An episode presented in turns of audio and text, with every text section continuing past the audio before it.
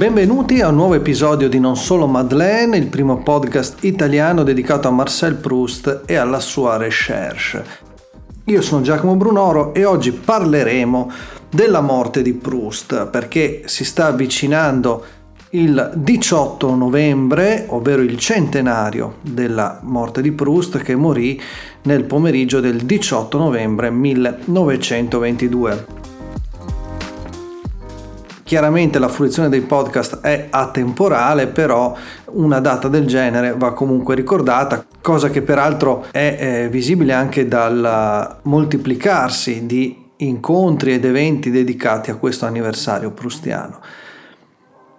Perché parlare della morte di Proust? Perché Proust è morto come è vissuto, ovvero facendo della sua morte un vero e proprio momento letterario. Una morte che in un certo modo lo stesso Proust contribuì a far sopraggiungere, dato che nell'ultimo periodo della sua vita visse come un recluso uh, nell'appartamento al 44 di Rue Hamelin, proprio per completare la sua opera, tanto che, come ci ricorda Celeste Albaré nella biografia dedicata a Proust, Celeste Albaré che era uh, la giovane cameriera che insieme al marito accudiva Proust, lo stesso autore francese disse Maintenant je peux mourir, adesso posso morire, e lo disse dopo aver scritto la parola fine al suo romanzo.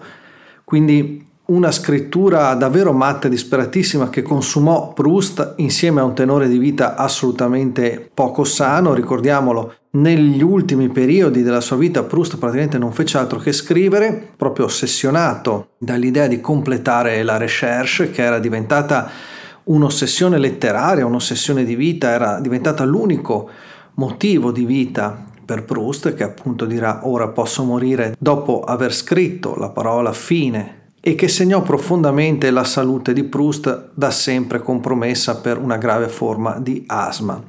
A ciò aggiungiamo il carattere particolarissimo di Proust e il suo rapporto con i medici che fu un rapporto conflittuale per tutta la vita. Teniamo conto che poi suo padre fu un grande luminare, che lo stesso suo fratello Robert fu un professore eh, di medicina e un grande medico e invece Marcel potrebbe essere definito quasi un Novax per i suoi atteggiamenti nei confronti della medicina, ma eh, sarebbe estremamente riduttivo perché Proust aveva questo, questa visione artistica del mondo ed estetica del mondo che lo coinvolgeva in toto.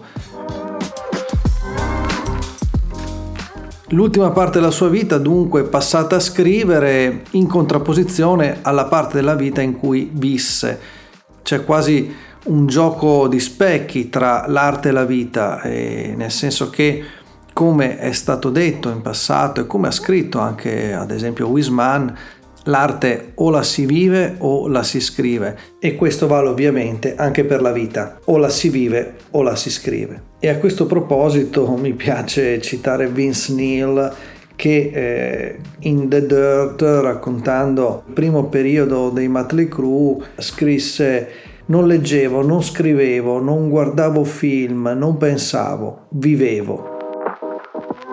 Forse sarà una citazione eretica in questo contesto, ma credo che renda bene l'idea di come vita e arte spesso si contrappongano. E Proust ne è forse l'esempio massimo, nel senso che la sua vita è eh, proprio divisa in due, una parte in cui ha vissuto come un'opera d'arte e una parte della sua vita invece in cui non ha più vissuto e ha scelto di dedicarsi interamente alla costruzione della sua cattedrale letteraria.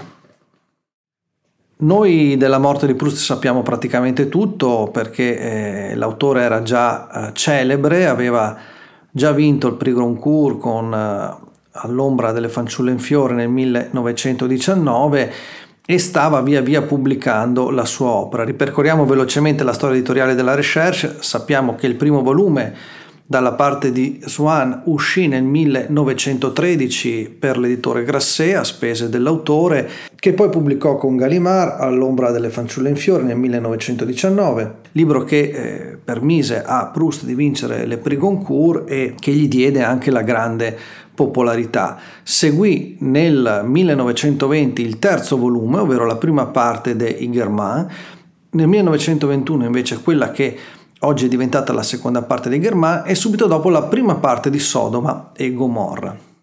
Gli ultimi tre volumi della Recherche, quindi La prigioniera, La fuggitiva e Il tempo ritrovato, verranno pubblicati postumi e proprio a questi volumi stava lavorando Proust in fase di correzione, di editing si direbbe oggi, e di integrazione quando morì. Da più parti infatti si lamenta che Le Temps Retrouvées, l'ultimo volume della Recherche, eh, manchi dell'ultimo editing da parte di Proust che non ebbe modo di correggerlo, integrarlo e di rivisitarlo, cosa che invece aveva fatto pesantemente con tutta la sua opera, insomma ricordiamo i celebri lavori di editing di Proust con le famose paperole che incollava sulle pagine del testo. Chiunque abbia visto i suoi manoscritti capisce quanto Proust lavorasse poi sul testo in fase di riscrittura. Sta di fatto che Proust nell'ultima parte della sua vita vive letteralmente recluso in Rue d'Amelin, esce soltanto neanche la sera, la notte, eh, praticamente si trasforma in un vampiro che si nutre di letteratura e delle sue amate birre ghiacciate del Ritz che Odilon Albaré eh, portava a Proust e sono anche pochissimi quelli che possono accedere all'appartamento di Ramlen per eh, parlare con Proust, per salutarlo, solo veramente i suoi amici più cari e suo fratello Robert.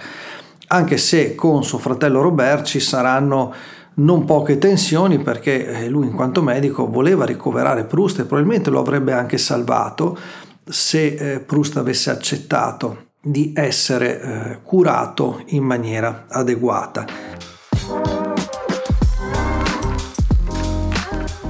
Infatti proprio a causa di un'uscita notturna poco opportuna Proust si ammala di bronchite, la bronchite non curata si trasformerà ben presto in polmonite il 19 ottobre si verifica l'episodio che forse segna definitivamente la salute di Proust.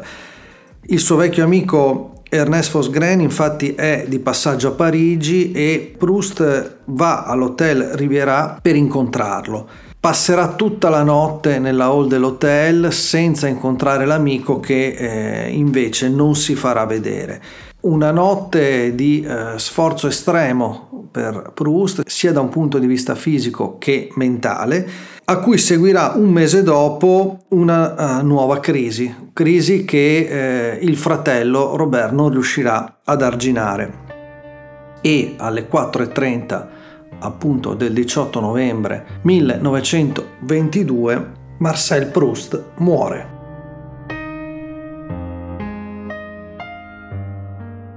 Quattro giorni dopo, il 22 novembre, avviene la sepoltura di Proust che fu subito un evento mondano e anche eccentrico da un certo punto di vista, tanto che più di qualche giornalista dell'epoca ironizzò su, su tutto il caravanserraglio, chiamiamolo così, che si presentò alla sepoltura di Proust la tomba di Proust oggi è visitabile poi a Père Lachaise, quindi celebre cimitero francese che raccoglie decine di tombe di nomi illustri. Quella di Proust la trovate nella sezione 85.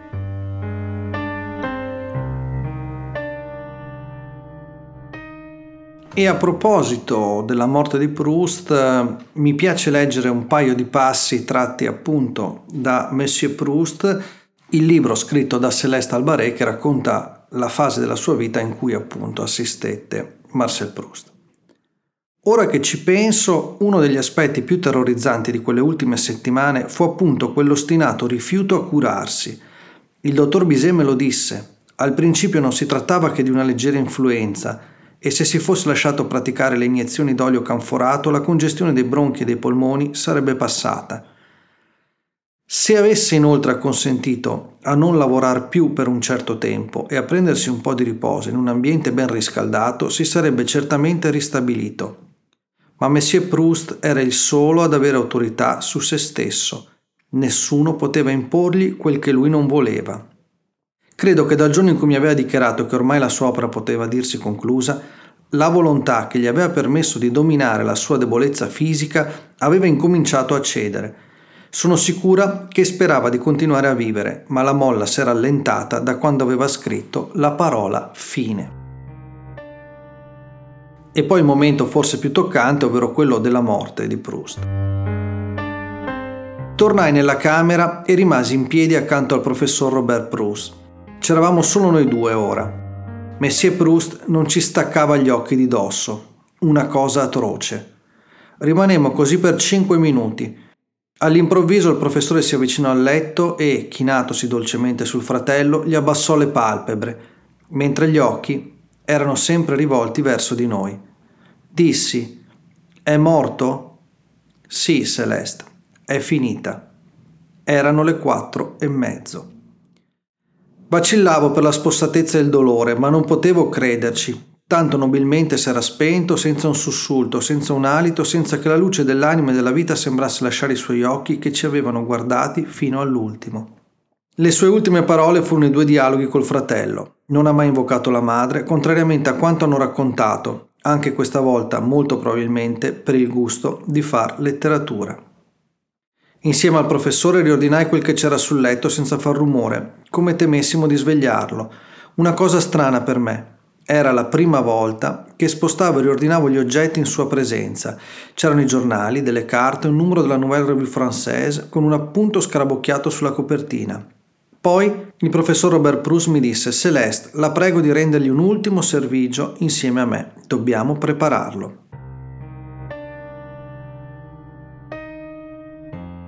Chiudiamo come sempre con il consiglio prustiano della settimana che questa volta è Proust di Giacomo De Benedetti a cura di Mario Lavaggetto pubblicato da Bollati Boringhieri nel 2008. Una raccolta di 18 scritti firmati da De Benedetti, all'epoca 7 erano ancora inediti, che permettono al lettore di eh, attraversare una parte della critica novecentesca su Proust. Stiamo parlando naturalmente di Giacomo De Benedetti, uno dei massimi critici letterari italiani del Novecento, anzi forse riduttivo parlare di lui come di eh, uno dei massimi critici italiani. Fu uno dei massimi critici e, e basta, un, un grandissimo della critica letteraria e eh, come possiamo leggere nella descrizione di questa raccolta, De Benedetti sottopone Proust incalzandolo ed essendone tenuto in ostaggio come Swan sulle tracce di Odette immagine in fuga di quello sterminato interrogatorio della gelosia che è la ricerca del tempo perduto. Un'edizione a cui sono particolarmente legato perché mi venne regalata da Tommaso Labranca, uno degli autori più prustiani che io abbia mai conosciuto, che io abbia mai avuto la fortuna di conoscere e senza dubbio uno dei giganti della nostra letteratura che eh, però è sempre stato molto snobbato dalla critica, soprattutto finché era in vita e che vi consiglio di riscoprire perché veramente i suoi scritti sono attualissimi. Bella la terza di copertina di questo volume di Giacomo De Benedetti dedicato a Proust che dice semplicemente un grande critico e il suo autore sempre ritrovato.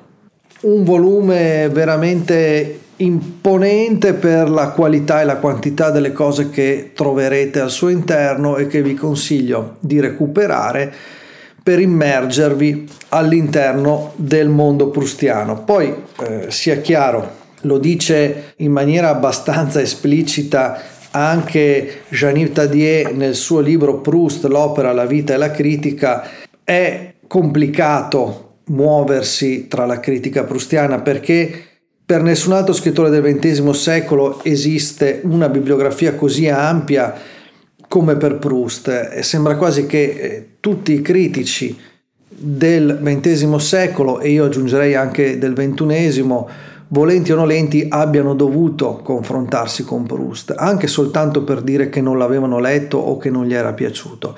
E qui forse sta la grandezza di quello che eh, resta il più grande autore del XX secolo. Termina qui questa puntata di Non Solo Madeleine, il primo podcast italiano dedicato a Marcel Proust e alla sua recherche. Io, come sempre, vi saluto e vi do appuntamento alla prossima puntata.